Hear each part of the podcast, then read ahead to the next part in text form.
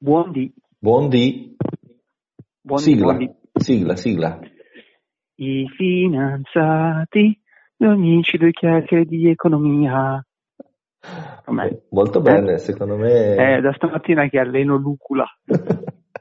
Eh, i risultati si vedono, il lavoro paga sempre. esatto.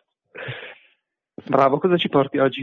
Ma io vorrei sapere se tu sei curioso di sapere quanto vale il quantitative easing. Oh, Vorrei saperlo. miliardo. Come? Sì, voglio sapere, sì. Lo voglio sapere, sì. Ah, Allora te lo spiego. Vai, che fortunato che sono oggi. Allora, la prima cosa che ti devo dire è che nella storia dell'umanità, eh, nel mondo occidentale, non ci sono precedenti rispetto alle dimensioni del quantitative easing che stiamo vivendo. Chiaramente, per... Eh già, Eh già, eh già ci dice qualcosa fai le tue della valutazioni. situazione.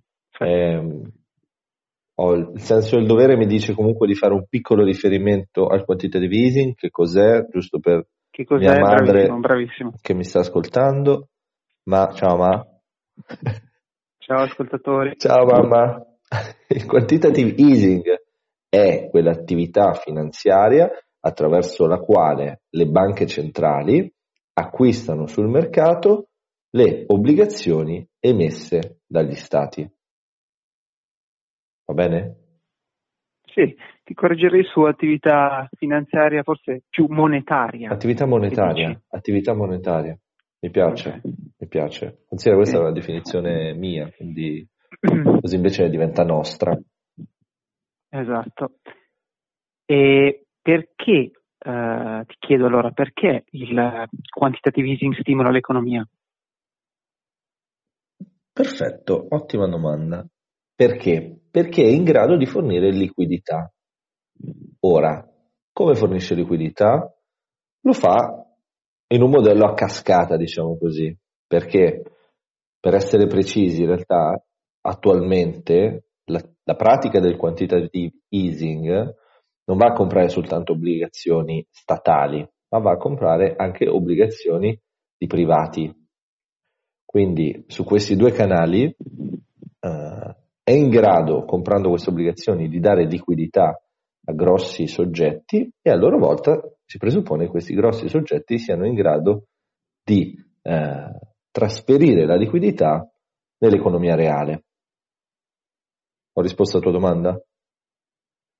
Sì, sì, però di solito credo che il, cioè, correggimi se sbaglio, ehm, quantitative easing di solito è riferito, cioè la definizione è proprio la banca centrale che con denaro fresco appena creato compra dalle banche, dalle banche i titoli di Stato ivi depositati, che sono lì, ok? I titoli di Stato che sono in pancia delle banche, Sì, giusto? sì, Ok. sì. In questa circostanza, forse, poi ce lo spiegherai probabilmente tu meglio, eh, Dalle banche vuol so dire nel se- mercato secondario. Sì, sì, nel mercato secondario, sì, sì, non direttamente emessi dallo Non Stato, direttamente dal emessi. debitore, Esatto. esatto, ma che sono già stati acquistati da delle banche e le banche le vendono al- alla banca centrale. Quindi poi lo Stato, invece che dovere i soldi alla banca, eh, alla banca privata, alla piccola banca o grande banca, li deve alla banca centrale, giusto? Corretto. No, Ok. in realtà lo, lo Stato, come dire, li deve al possessore del- dell'obbligazione, chiunque esso sia, perché la, la banca centrale può comprare titoli così come può vendere titoli. Ora siamo in una fase in cui sta comprando titoli, ma come è Bravissimo. successo nel 2019, la Fed vendeva titoli. Bravissimo. Come si chiama questa, questa il contrario di quantitative easing, come si chiama? Eh, non lo so, è Si chiama quantitative tightening. Cavolo, mi sa che l'avevi anche detto.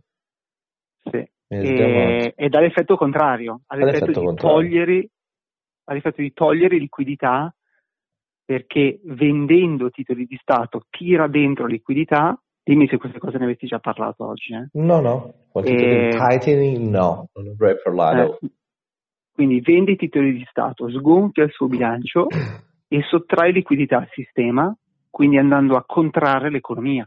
Yes. Infatti è quello che ha fatto la Fed, come ti dicevo, ha provato a fare la Fed nel 2018-2019, cambiando evidentemente rotta nel 2020, ma per i motivi noti, diciamo così. Sai cosa è successo? non so se hai notato, c'è un'epidemia, pare ci sia un'epidemia. Cacchio, c'era poca gente in giro, non capivo che è successo. è da un po' che non esci di casa, eh? Ma tu già prima non uscivi, forse per quello. No, no, io esco sereno, solo che sembrava che ci fosse qualche problema. qualche problema c'è, qualche problema c'è. Comunque, andiamo a rispondere alla domanda iniziale, che era quantitativa, ovvero quanto vale questo quantitative easing. C'è una ricerca recente di Fitch che è stata presa dal Sole 24 Ore e rielaborata e che io a mia volta vado a rielaborare a te e ai nostri ascoltatori come un gioco del telefono, che è andata a analizzare appunto i numeri del quantitative easing su scala globale. Pare che il prossimo giro, nel prossimo periodo economico, diciamo così, di quantitative easing a livello globale sarà pari a circa 6 mila miliardi di dollari, eh, per mondo occidentale intendo la Fed, la BCE, la Banca del Giappone e la Banca d'Inghilterra. Considera che tra il 2009 e il 2018... È interessante che la Banca del Giappone sia considerata mondo occidentale. Beh sì, il mondo occidentale si intende non nel senso geografico, diciamo così, ma in sì, senso sì, sì, sì, culturale. Chiaro, chiaro. E, ehm, tra il 2009 e il 2018 eh, il quantitative easing di queste banche centrali aveva un valore di circa 10 miliardi di dollari. Ora, nei prossimi mesi, stiamo parlando di ulteriori 6 mila miliardi di dollari, quindi più della metà di quello che è stato fatto in 10 anni sarà fatto in poco tempo. Così, te la metto lì, fai tu le tue valutazioni. Andando più nello specifico, facendo l'esempio americano, la Fed in 5 settimane è passata da 4.300 miliardi di dollari a metà marzo, il suo bilancio, quindi di eh, titoli che aveva in pancia, agli attuali 6.500 miliardi di dollari. La differenza è di 2.200 miliardi. Ma sei sicuro che non siano triliardi? Miliardi di dollari. Triliardi o miliardi? Miliardi di dollari. Mm. Quindi dove vanno questi soldi? Cioè, cosa ha comprato la Fed? Ha comprato varie cose, ma il dato più rilevante è che di questi 2.200 miliardi, da metà marzo a oggi, 1.400 miliardi sono andati in bond governativi statunitensi. Eh già. Va bene? Poi vabbè, ho tante domande. Uh, vuoi farmele? Se... Vuoi farmele? Sì, Andiamo te faccio adesso, magari no, rispondi sì. dopo. Sì. Ehm, se il, il debitore, quindi in questo caso lo Stato, lo Stato americano, deve i soldi alla Fed? No, deve i soldi a chi ha le obbligazioni. Esatto, ce l'ha la Fed che in questo caso, in questo caso sì, la Fed. Sì, sì, sì. No, ma il punto è questo, cioè, il punto è questo. Visto che la Fed ha comprato e poi ce lo dirai tu probabilmente, sia titoli di Stato che anche bond corporate, per yes. cui debiti delle società, anche junk, sì. per cui declassati, sì. okay? sì. il debitore, quindi l'azienda o lo Stato, che devono ripagare la, la propria obbligazione alla Fed, mm-hmm. ok? Mm-hmm. La Fed, se il debitore non paga, ok? Mm-hmm. Uno, cioè ha a, a, sua disposizione, cioè visto che può creare e cancellare moneta dal nulla, uh-huh. cioè il punto è queste aziende che adesso invece che dovere i soldi a magari privati investitori che hanno comprato il loro debito, li deve alla Fed, uh-huh. potrebbero sentirsi più liberi di dire sai cosa c'è, tanto la Fed i soldi li stampa, chi se ne frega. Sì, certo, potrebbe farlo, ma infatti alla fine diciamo, del ragionamento andiamo a vedere quali sono le, le conseguenze. Comunque, in linea pratica, vai. quello che succede vai, vai. è che, mh, mm, metti, io sono gli Stati Uniti e metto un'obbligazione a 10 anni, tu sei la Fed, hai comprato dieci anni fa la mia obbligazione che oggi va a scadenza, nella maggior parte dei casi le obbligazioni vengono rinnovate di altri anni. Quindi, come mm. dire, si rinvia il momento in cui questa obbligazione va a maturazione. Ho capito. Normalmente. Questo per evitare di... Eh... I default. Perfetto. Perfetto. Se prendiamo invece l'esempio della BCE, abbiamo già parlato del PEP, il Pandemic Emergency Purchase Program, un valore stimato in 750 miliardi. Secondo Fitch, questa stima di 750 miliardi è eh, riduttiva perché probabilmente potrebbe arrivare a 1500 miliardi. 1500 miliardi. Riesci a immaginarli in una stanza? 1500 miliardi? Sì, soprattutto in monetine da un centesimo. esatto. Considera che nell'ultimo mese la BCE ha speso 120 miliardi nell'acquisto dei titoli nell'ultimo mese. Normalmente il ritmo di acquisto della BCE dei titoli era di 20 miliardi. Cioè tu solitamente vai a fare la spesa, spendi 20 miliardi al mese, nell'ultimo periodo spendi 120, cioè spendi 6 volte tanto di quello che spendevi prima. Eh sì. Io non so i tuoi polsi, cioè se, metti, metti, la mano, su, su, senti il battito, c'è ancora? Eh. C'è, c'è, sto prendendo una lametta.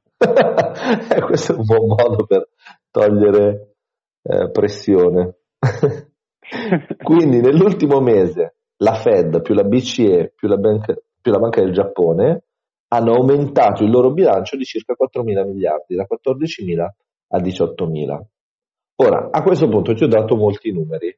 C'è una domanda grossa nel cielo, scritta con le scie chimiche, ed è, si tornerà indietro? Cioè, arriveremo a un punto in cui uno dice, ragazzi, ho comprato talmente tanta roba che è giunto il momento di vendere. Secondo te? No. Bene, mi piace. Sento di rispondere un tonante no. Perché no. quando ci sarà mai bisogno di restringere l'economia? Se l'economia non cresce è un guaio per tutti, bisogna sempre espanderla. Ora voglio parlare brevemente di quella che è eh, un, un, tuo, chiamiamolo sollazzo, che è la Modern Monetary Theory. Modern oh, Monetary Theory. Oh mamma mia, che sollazzo. Siamo intimi io È il tuo sollazzo, lo sapevo. Eh sì. Allora, loro si difendono, quelli come te, i sovranisti come te, si difendono dicendo no, ma noi non è che vogliamo così stampare perché ci piace stampare. Noi vogliamo la piena occupazione e non il semplice finanziamento della spesa pubblica. E secondo loro con la piena occupazione poi tu crei un ciclo virtuoso. Ma allora io ti voglio portare dei casi dei casi di pratici. fallita. Come scusa? Dei casi di cosa? Dei casi di ehm, contesti politico-economici in cui si è effettivamente seguita la modern, modern monetary theory, ovvero casi in cui c'è stato un massiccio eh, processo di monetizzazione del debito. Del debito. Va bene? Partiamo da un caso certo. Come scusa? Giappone? No, andiamo in un contesto Zimbabwe? più o meno. in Zimbabwe non è andata bene. Anche in Guinea-Bissau non è andata bene. Vai, Anche vai. in Guinea-Bissau non è andata bene. Non mi sembra che abbiano la piena occupazione. no, poi andiamo a parlare della relazione tra piena occupazione e, e inflazione. Ma adesso parliamo di Guinea-Bissau. Mamma mia, che bello. Oggi si vola, eh? Nel 97 la Guinea-Bissau decide di passare dalla propria moneta locale al famoso franco UEMOA. Va bene? C'è un colpo di Stato e eh, il dittatore decide di ragazzi, diamoci una calmatina e prendiamo il franco UEMOA. Ora, la Guinea-Bissau aveva comunque una crescita annua di circa il 3,5%. E con il cambio di moneta la crescita è rimasta la stessa. Ciò che è cambiato è il valore dell'inflazione, perché prima era di circa il 52% annuo. Poi... Oh, Madonna, 52% annuo con la moneta che avevamo prima. Sì, e poi dal 52% si è passato al 2,2%. Ora, è chiaro che questi sono eh, contesti eh, particolari, nel senso in cui ci sono guerre civili e sono economie molto fragili, però, visto che andrò ad elencarti altri casi, c'è un trend, una tendenza, che è quella appunto di vedere un calo dell'inflazione nel momento in cui non si adoperano delle politiche espansive da un punto di vista monetario. Un altro caso... Nel momento in cui, scusami, non si adoperano? Non si adoperano non si adoperano. Cui, appunto, Quindi se non si adopera si vede meno inflazione. Meno inflazione, esatto. Okay. Altro caso di cui tu hai eh, esaustivamente parlato pochi giorni fa è quello dell'Argentina.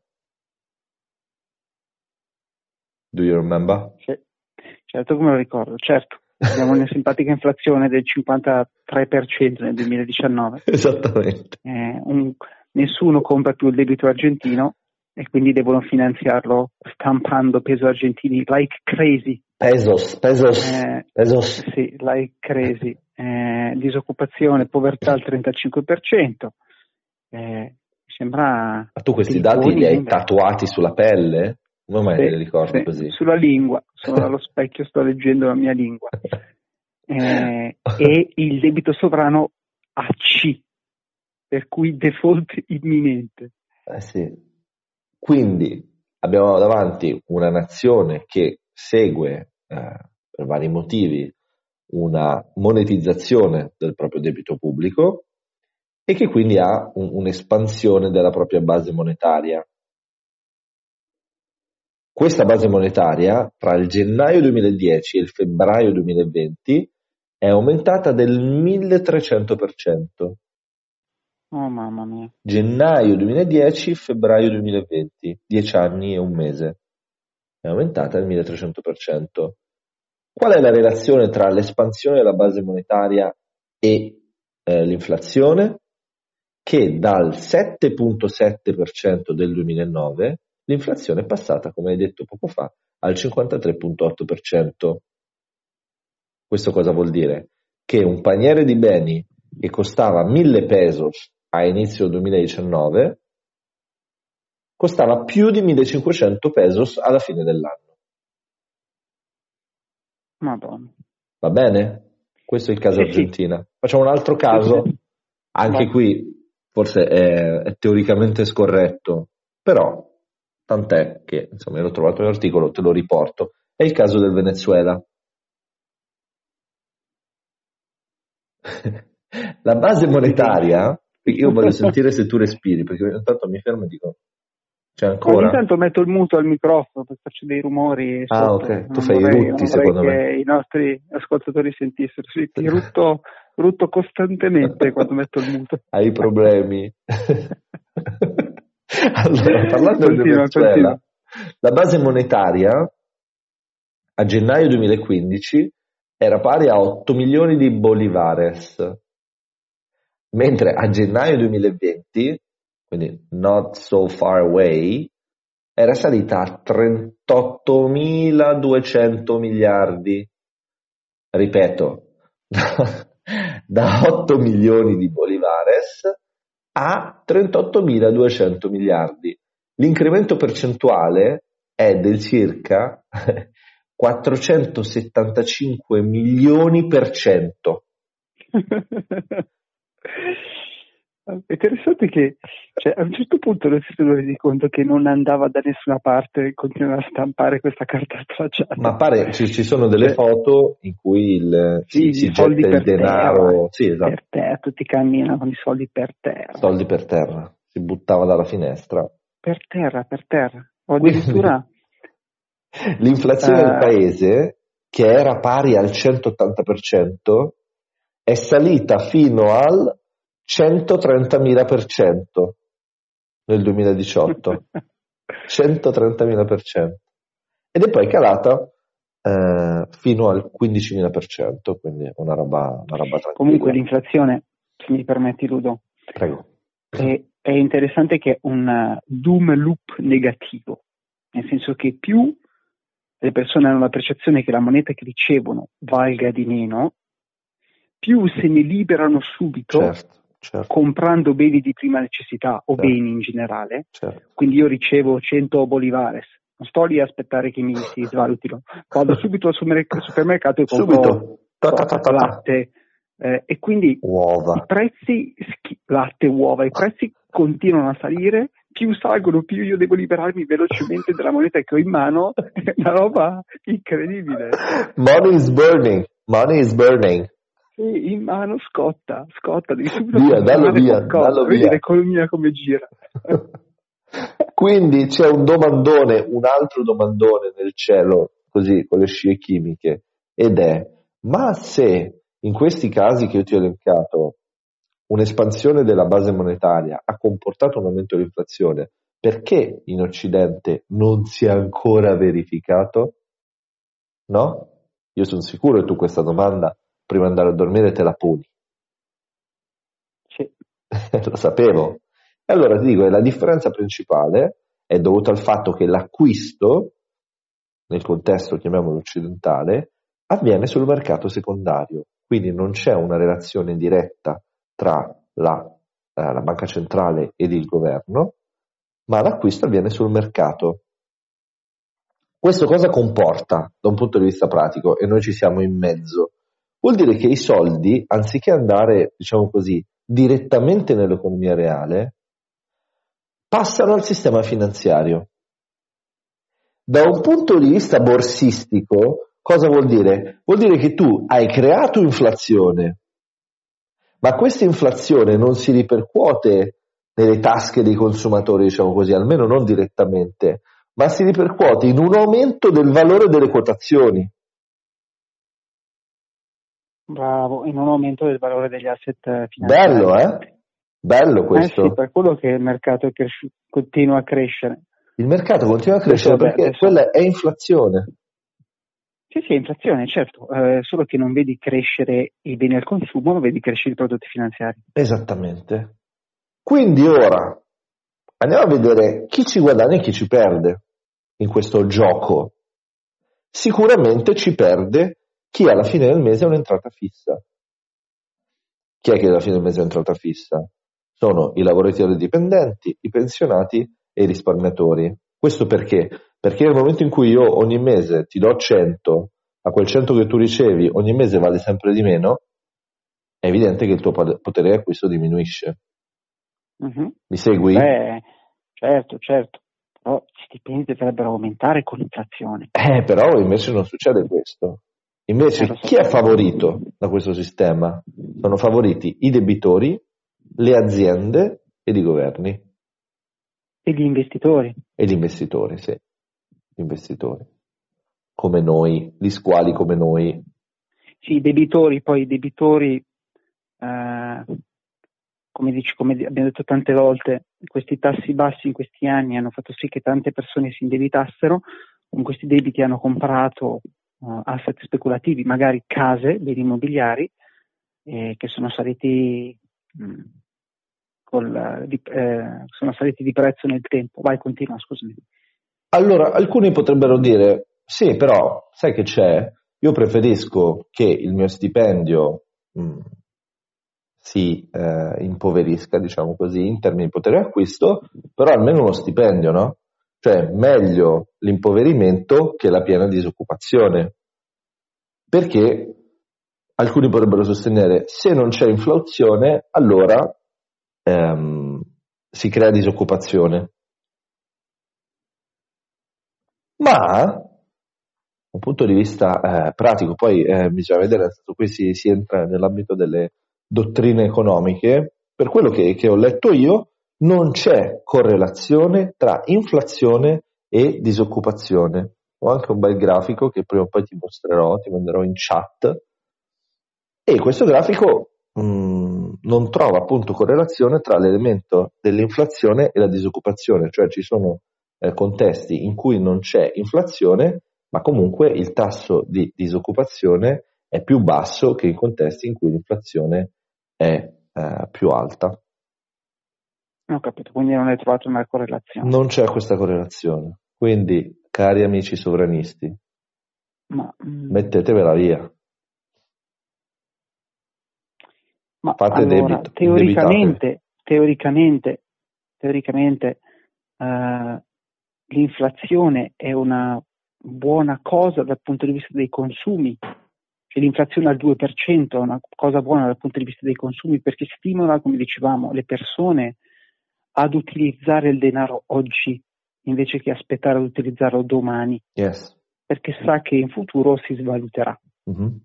Quindi se io sono incitato a utilizzarlo oggi invece che a risparmiare, lo sto facendo girare, quindi sto teoricamente investendo nell'economia e creando inflazione.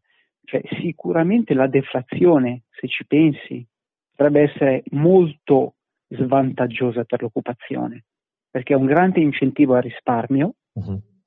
e quindi un grande disincentivo al al- a spendere questi soldi e di conseguenza perché devo spendere quando in futuro posso comprare di più con gli stessi soldi. Quindi li risparmio e non faccio girare l'economia. Mi segui? Mhm.